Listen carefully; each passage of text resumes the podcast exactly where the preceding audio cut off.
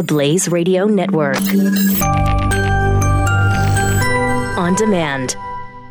You're listening to Pure Opelka. But I believe Clay Higgins had his heart in the right place. The the uh, website NOLA, New Orleans, Louisiana, N O L A dot com, posted the five minute video that he made. And it says just in time for Independence Day, U.S. Representative Clay Higgins has a video message for America. But instead of visiting constituent cookouts, shooting off fireworks, and waving the flag, Higgins delivers a stark dispatch from the Nazis' Auschwitz concentration camp in Poland.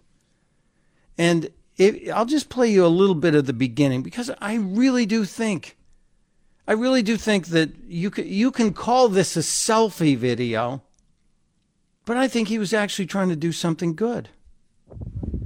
Could be a railroad anywhere, right? It's railroad tracks. Except for this one's at Auschwitz, Birkenau. The expansion of Auschwitz, where four more large gas chambers were built. They could murder 2,000 people at a time. On these rails rode those poor souls, hauled in from all over Europe. It says many as 20, 25% of them died on the train. Because sometimes the trip was seven, eight, ten days. Had no food or water. Eventually, those that survived the trip ended up here on these rails. It's a cell phone video that he took as you saw the railroad tracks leading into Auschwitz, as you saw the tracks that you know meant, meant certain death, basically, to everybody that rode those rail cars, those cattle cars. I don't think Clay Higgins was doing this to promote himself. I think Clay Higgins was trying to be a student of history. He walked inside the museum and showed the piles of shoes, the horrific pile of shoes that brings into focus the numbers of people who were murdered, ruthlessly killed by Hitler and the Nazis.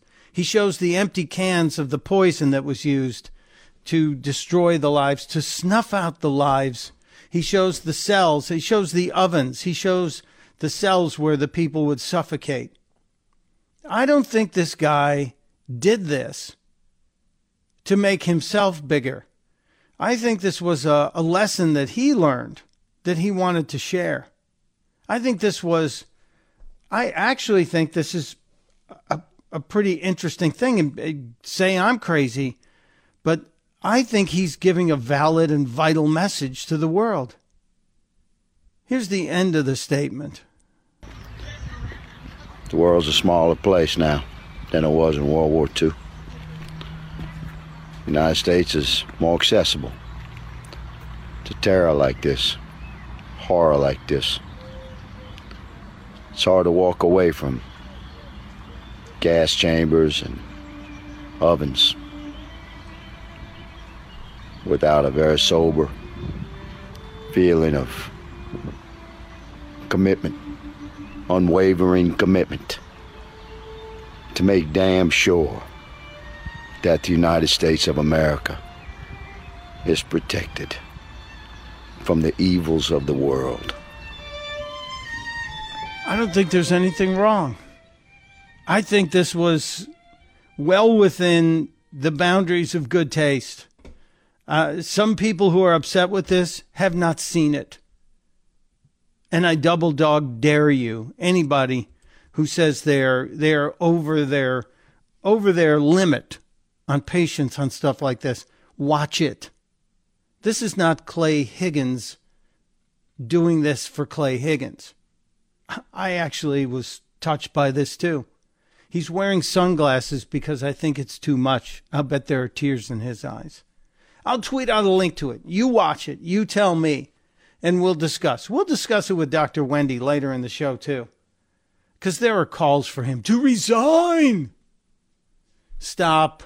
We're not the United States of being offended. We're better than that. And we can look at harsh realities like this. And we can, we can learn. I wish we'd all just stop being so damn offended by everything. It's okay to be mad. Just don't be offended when you don't have to. The Blaze Radio Network. On demand.